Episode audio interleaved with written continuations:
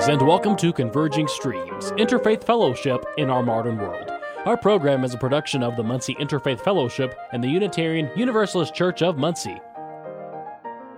Today's topic for Converging Streams is the Baha'i Tradition, Part 2. Please welcome Reverend George Wolf.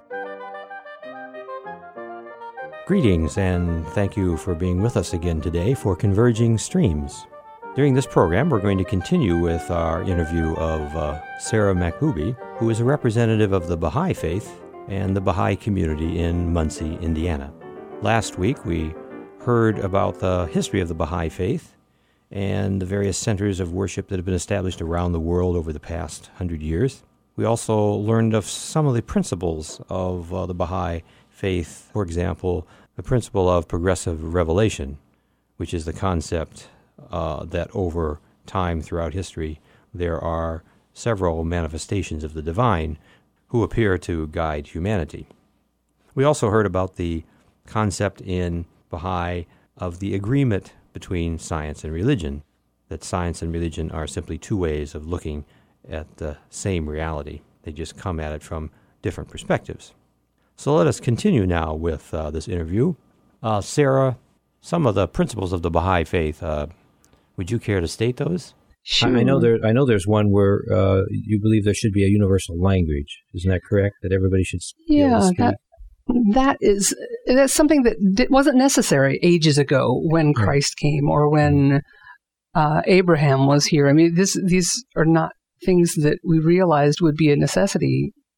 Sure. Um, but it's something now that truly is. We can call somebody on the telephone or instant message somebody on the other side of the world and, and be and sound clear as a bell. And we need to have a language that all can understand that is eloquent, both beautiful and uh, useful and descriptive that you can use for science as well as poetry. Mm-hmm. Uh, so that's the goal here. And Baha'u'llah so be... described it as a language that would either be an existing language or an invented language. So it's something as as well as our own native languages. Not that we should discard our own cultures or our own heritage or our own language, but that we should take in addition because it's so crucial. You know, when you learn a language, there are such subtleties in a language that if lost in translation can mean life or death in right. some situations. Yeah. And so it's it's the the kind of necessity that we have now that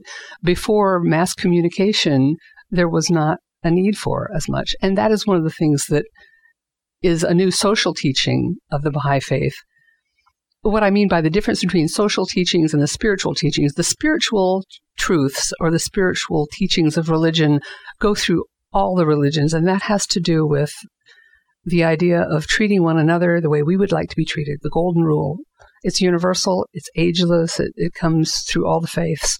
Um, worshiping God, loving God with all our heart, with all our soul, with all our might. That's something right. a quote from the Bible, actually. And uh, kindness, compassion, the search for truth. Those are spiritual truths that go on through the ages. The social teachings are the things that change, like dietary laws. There were dietary laws that were made at a time when there were some foods that weren't edible or weren't safe to eat right. or weren't appropriate in some social settings to eat. Well, there was a quote that uh, you, you, talked about the, the, the search for truth. Uh, there was a quote from uh, one of the books you were showing me. Perhaps you could read that from Baha'u'llah? Actually, this is a quote by Abdul Baha, the son of Baha'u'llah, son, and he said that in order to find truth, we must give up our prejudices, our own small, trivial notions. An open, receptive mind is essential. If our chalice is full of self, there is no room in it for the water of life. The fact that we imagine ourselves to be right and everybody else wrong is the greatest of all obstacles in the path towards unity. And unity is essential if we would reach truth, for truth is one. Yeah, it's very beautiful. And the idea of liberating oneself or giving up one's prejudices so that one can perceive an object free from past biases. That's a very fundamental teaching in uh, other religions, but I can also think of it being, it's very fundamental to Zen philosophy, I believe. And it's something that needs to be reiterated mm-hmm. through the ages because we have so many prejudices. We have religious prejudices, Oh, so poignant today to think about that. Um, racial prejudices, class prejudice. There are some countries more than others. In India, particularly, there um, there has been a system, even and it, well, in many many countries, Africa as well, where certain so-called classes of people are considered untouchable or not well, that's worthy even, of. That's happened in the United States. Absolutely. Oh, absolutely. civil rights movement. absolutely. And break through that. If if we can eliminate these prejudices and see people for the the children of God that we are, mm-hmm. that would solve all our problems. Education. Um, another of the teachings is the idea that we need to have universal education.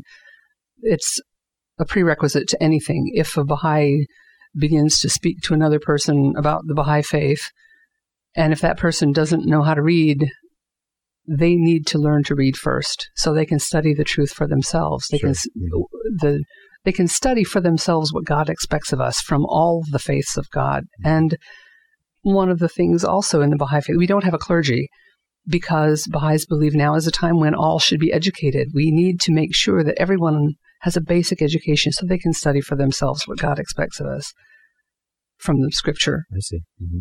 So you don't have ministers or right. priests in the Baha'i tradition. Right. Uh, do you have corporate worship of any kind? We gather together. Um, one thing that's interesting in all the different faiths too. We we had a discussion actually in March uh, with the interfaith group about calendars, and there's a new calendar that comes with each f- faith. This is with the Muncie Interfaith Fellowship, right? right? Yeah. Mm-hmm. yeah. that was on March 21st. We right. had that. That was your new year. Mm-hmm. Mm-hmm. Yeah, it was the first day of our year. Our 1st day of the Baha'i year is the first day of spring, and uh, in the Baha'i faith or the Baha'i calendar, there are 19 months, uh, beginning on the first day of spring, and 19 days in each month and besides that, there are four days that are left over that are called intercalary days or intercalendar days that for Baha'is are special days of hospitality and gift giving. And that's just prior to our month of fasting, which is for 19 days in March mm-hmm. from sunrise to sunset, similar to the Muslim fast. Sure. Mm-hmm. The Muslim fast lasts for 30 days, but Baha'i month is 19 days. Yeah, and then that culminates in our new year yeah. on the first day of spring. There's those traditions, like uh, of course in Christianity, the Lenten season is the mm-hmm. penitential or season where you have yeah. fasting practices, and in Judaism you have fasting around the Day of Atonement, so forth. So again, these same principles are just being given a new spring by the, the new prophet or teacher that comes along age after age. right. What you're saying? Mm-hmm. Yeah, and there's always a need to be self-sacrificing. There, there's always a need to put yourself back and put others before you, mm-hmm. and think of spiritual things rather than the material things that we so often feel we could couldn't do without. right. Right. Very good. There's another quote there too. Uh, that you I'd like to ask you to read too. It, I think it just follows the one there. That would be. This is another quote by Abdul Baha. Yeah, yeah. No one truth can, t- can contradict another truth. Light is good in whatever lamp it is burning. A rose is beautiful in whatsoever garden it may bloom. A star has the same radiance if it shines from the east or from the west. Be free from prejudice, so will you love the Sun of Truth from whatever point in the horizon it may arise you will realize that if the divine light of truth shone in Jesus Christ, it also shone in Moses and Buddha. This is what is meant by the search after truth. Tell us a little bit more about the community in Muncie now. If people who are interested in maybe uh, attending one of your meetings or whatever, how who who might they get in touch with, and how often do you meet? Muncie community has been around for about 30 years there were individual Baha'is in the community here, but like I say, we don't have a clergy, but we do have a group of, uh, if, if there's a community that has as many as nine adult Baha'is in it, they come together to form what they call a spiritual assembly. Mm. And this group has no particular, or any individual in this group has no particular power over the group. Uh, it's not a hierarchy or by any means. It's it's an organization that helps move the community's activities and plan on activities and sort of like a steering committee. Yeah, like mm-hmm. that. And um, so the first local spiritual assembly in Muncie was elected in 1973 in April. Ever since then, there, there has been a local spiritual assembly in Muncie. Uh, we have monthly meetings where the Baha'is get together once every 19 days on the first day of every Baha'i month. And we have readings and music. And um, then we have a business discussion about the community to catch up on details of things going around town. And also we have like a social part of that. Mm-hmm. And that's called a 19 day feast. And it's considered a spiritual feast. Mm. Um, we meet at the Baha'i Center. There's a Muncie Baha'i Center. It's a very small community, and we have a small Baha'i Center on uh, West Jackson Street. Um, we have gatherings for like devotional meetings for folks that would like to come and just have mostly prayers. And that is monthly at the Baha'i Center. Mm-hmm. We have children's classes. There are a few children in the Baha'i community, and the parents mostly conduct those classes. And they are classes in virtues. I see. Mm-hmm. And they're young children, and uh, the parents do a, a, wonderful job of taking care of that. So, if someone was interested in attending or, or, or just getting to know more about Baha'i faith from somebody in the community, who would you recommend they call? Is there a telephone number? You could call me. I'm Sarah Mahboubi. My number is 288 7626. The secretary of the Baha'i community in Muncie now is Keith Chadwick, and he was just just chosen as the secretary of the Muncie Spiritual Assembly just a couple weeks ago, actually. Okay, well, we want to thank you very much for being with us today. It's uh, been uh, it's been wonderful to learn uh, something about your faith path, and and we know there's a lot more to it, as there's so much depth to every religious tradition, and we hope people will be inspired to learn more about it from you and from others in the community. Thank you very much. Thank you for having me. I appreciate it. You've been listening to Sarah Mahboubi from the Baha'i community in Muncie, Indiana. Sarah has been very conscientious about supporting the Muncie Interfaith Fellowship and attending our interfaith dialogue meetings, as well as our interfaith worship services and community dinners.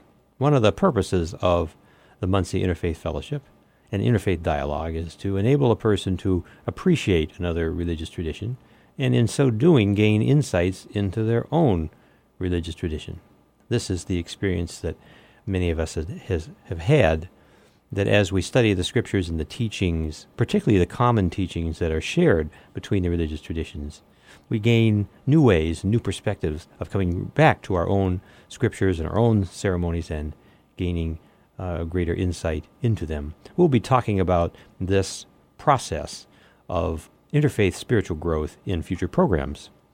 But until then, if you're interested in the Muncie Interfaith Fellowship and would like to know more about it, please contact me, George Wolf. You can reach me at uh, my office at the Center for Peace and Conflict Studies at Ball State University in Muncie, Indiana, and the number there is 765 285 1622.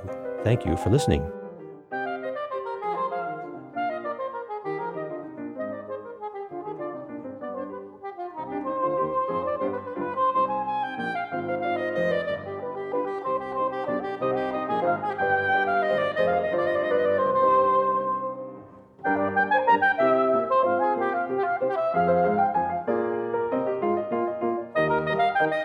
For listening to Converging Streams Interfaith Fellowship in Our Modern World.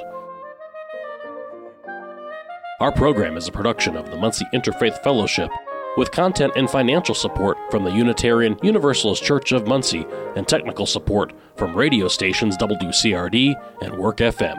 Most importantly, we thank you, our listeners and followers, for your support. To connect with Converging Streams, including listening to our entire catalog of past programs, getting our latest new content, and making your own contribution to this program, visit our website, convergingstreams.org. Converging Streams is produced by Tony Piazza, George Wolf, and Thomas Perchlik. Thank you for listening and have a pleasant week.